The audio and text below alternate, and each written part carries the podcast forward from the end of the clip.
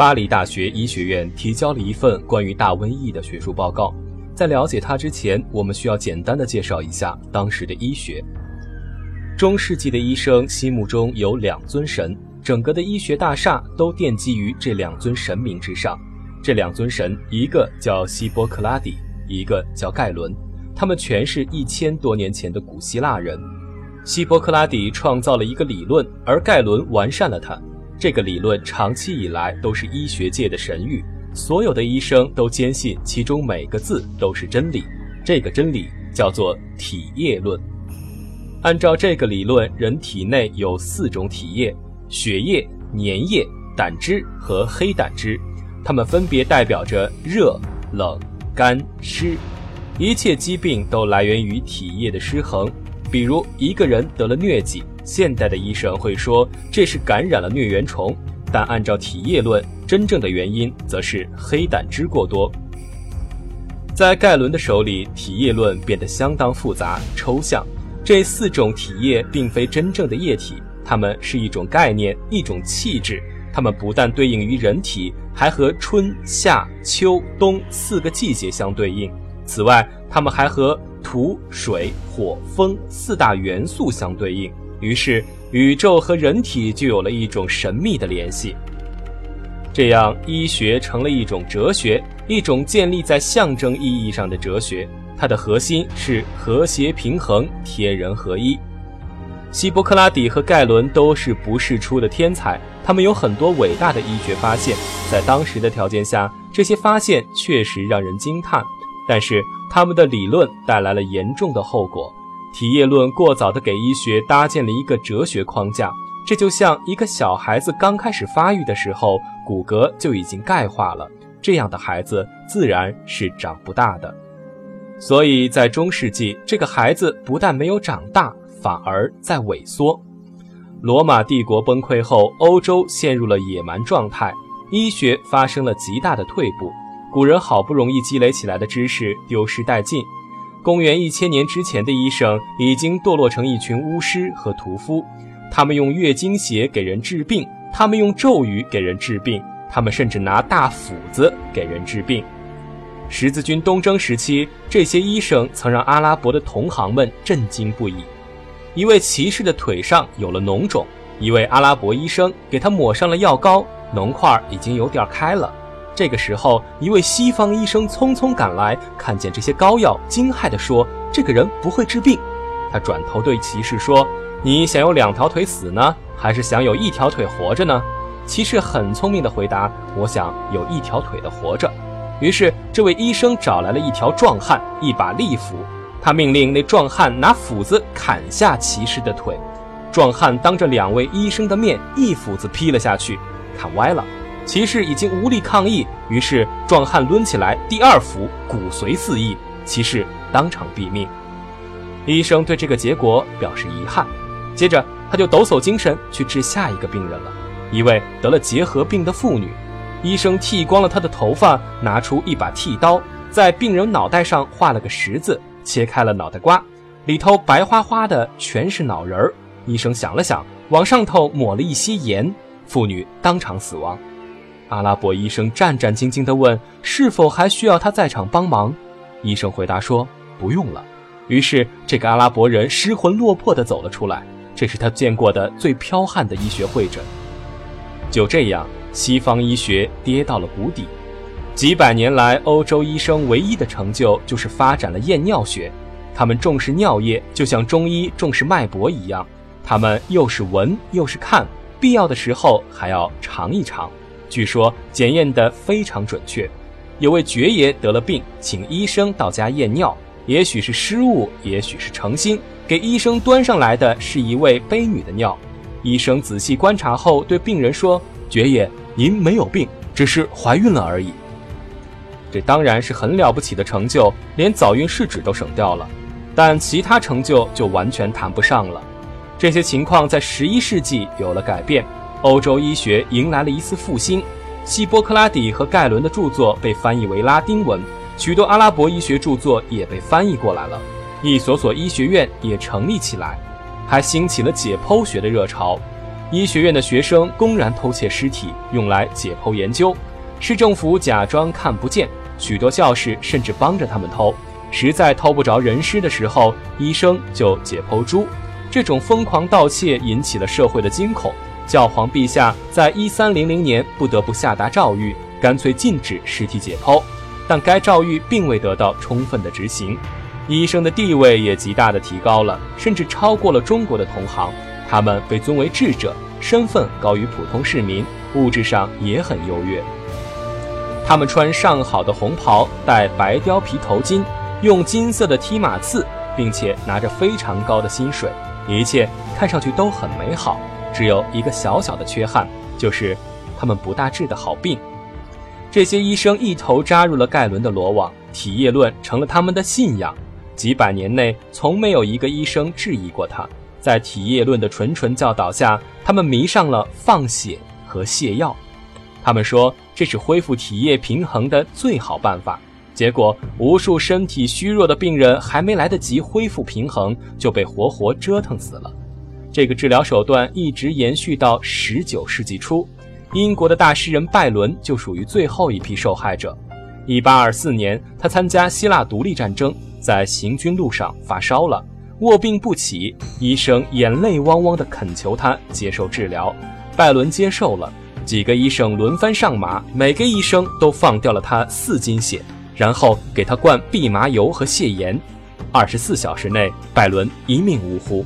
死的时候，太阳穴上还趴着吸血用的水蛭。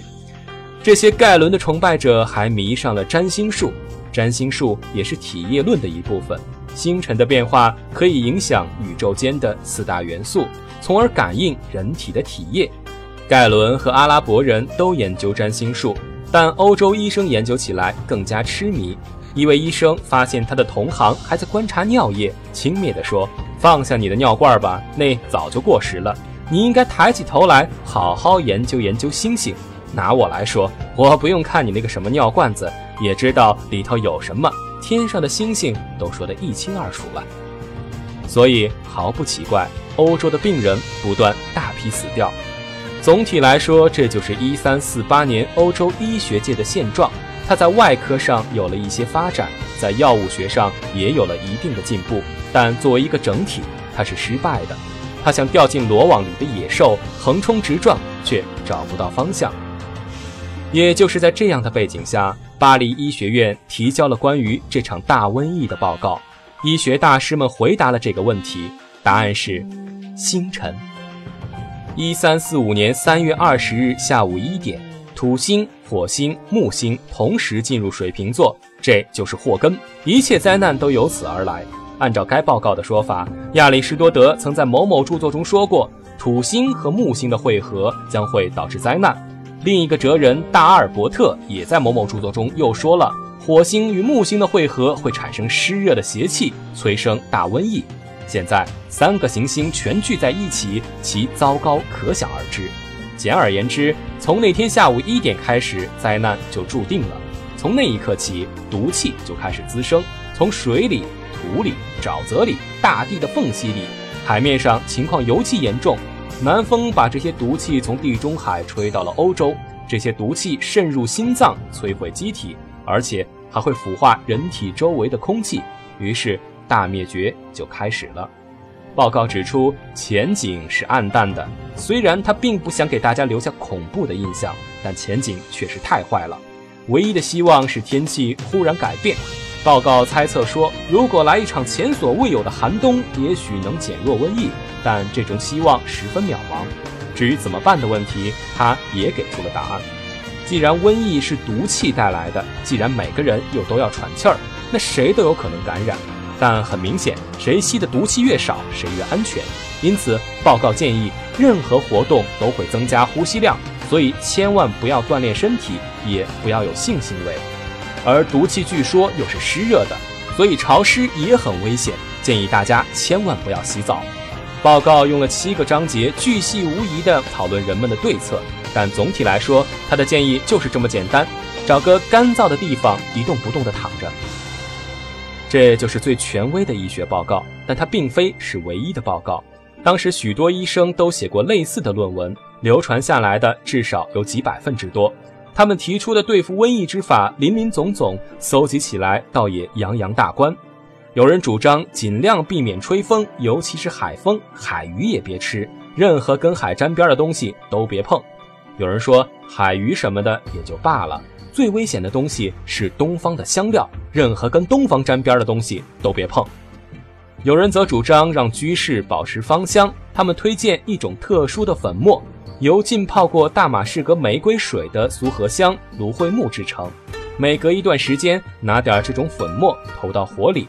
烧出的香气就可以驱除邪气。如果不幸要出门，记得带上一片琥珀，没事的时候就嗅嗅它。饮食也是很重要的，煮的肉千万别吃。实在想吃肉的话，就吃烤肉，因为那样最干燥。煮鸡蛋一样也不要吃，除非泡在醋里。至于吃水果和蔬菜，有的医生认为是有益的，有的医生则说那简直是找死。有的医生认为瘟疫跟爬行动物有关，在印度不是天上掉下大批蝎子和青蛙，然后瘟疫就开始了吗？所以他推荐大家佩戴祖母绿。据他说，祖母绿是爬行动物的克星，任何蟾蜍只要看一眼祖母绿，就都会倒地而死。没有祖母绿也不要紧，可以佩戴一种特殊的护身符。这个护身符据说是从波斯大王那里传下来的，非常灵验。已经得了瘟疫的也可以治疗。根据体液论，在毒气的侵袭下，病人的体液已经紊乱，最好的办法就是放血。不过放血的时候需要格外仔细，找出坏血所在的位置，否则的话只会白白浪费病人健康的血。还有人发明了一种了不起的配方，用一盎司的黄金配上十一盎司的水银，然后用火溶开。再倒进四十七盎司用紫草泡过的水，用小火熬上三天，最后把这紫草金银羹给病人喝下去。所有这些一点用处都没有。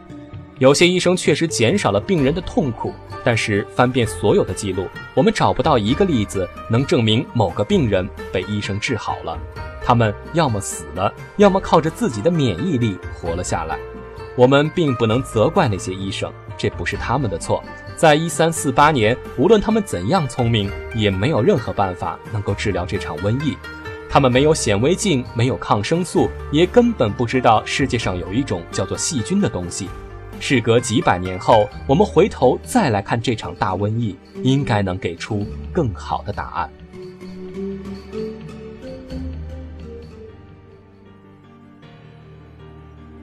在一三四七年开始的这场大瘟疫，被后人称为“黑死病”。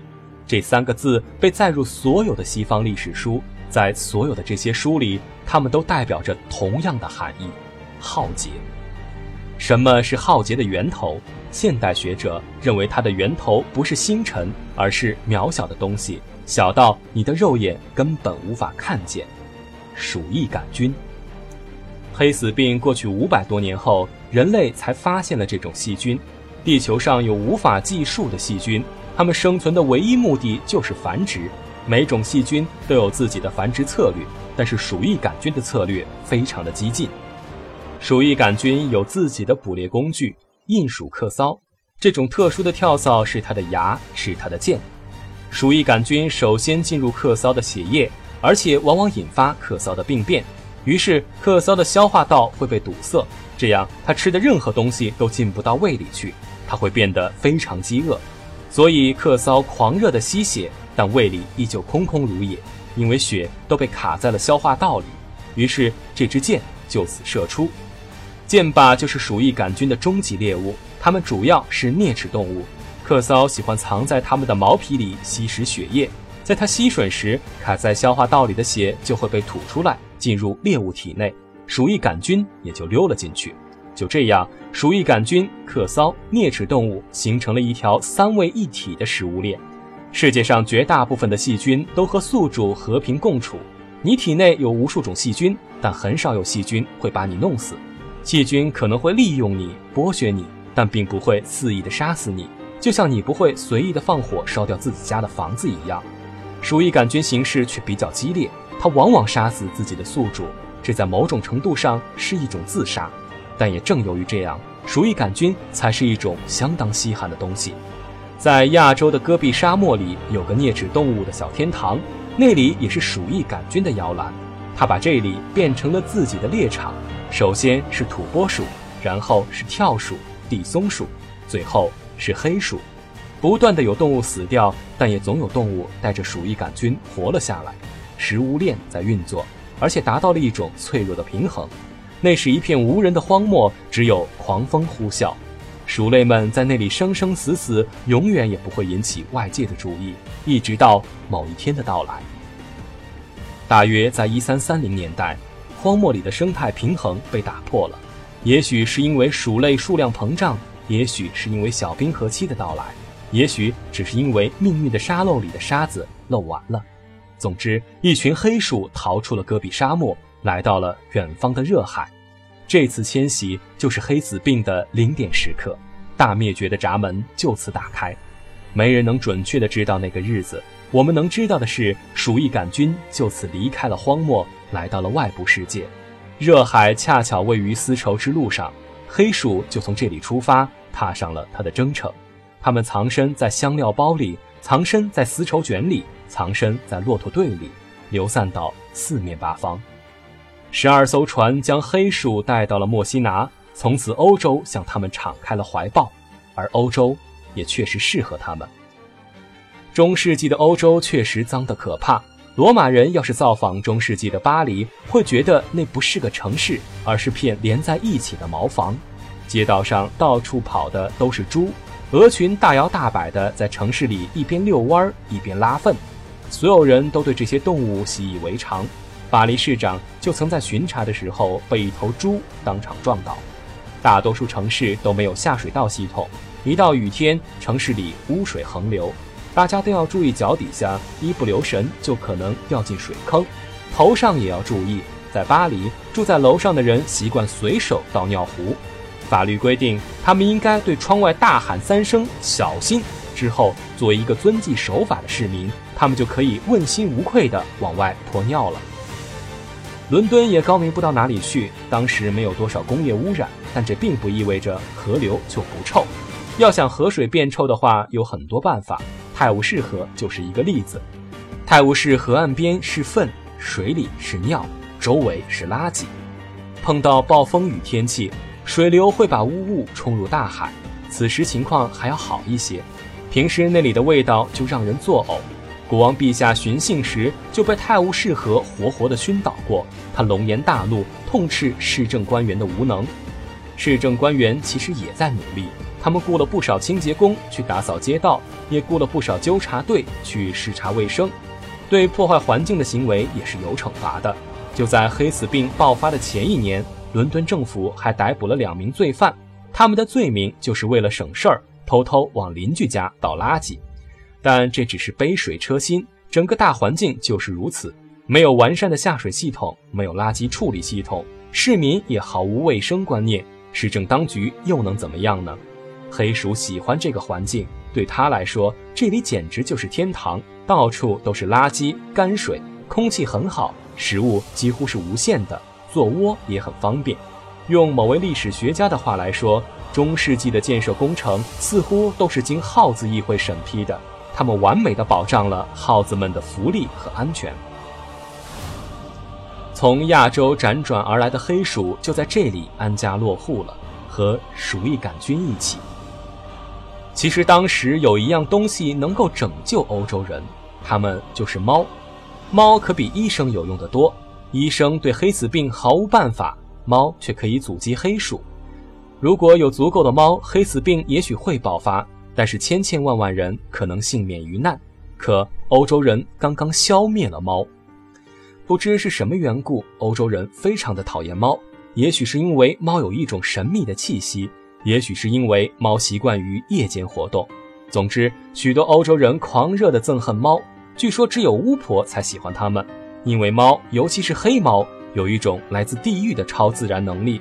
无数人相信邪恶世界在黑暗中窥伺着人类，而猫就是那个世界的鬼魅使者。这当然只是民间的迷信，但竟然教皇也出来凑热闹。在黑死病爆发的一百多年前，一位教皇宣布魔鬼本人曾变形为猫，蛊惑别人崇拜他，所以猫是邪恶的。任何人，尤其是女人，如果表现出喜欢猫，就会遭到大家的怀疑。欧洲人开始了屠猫运动，前后有一百多万只猫在火刑柱上被活活烧死，更多的猫则被悄无声息的遗弃杀害。到了一三四八年的时候，欧洲几乎找不到家养的猫了，只有少数地区存在着一些野猫。欧洲人亲手消灭了唯一的救星，现在他们只能听天由命了。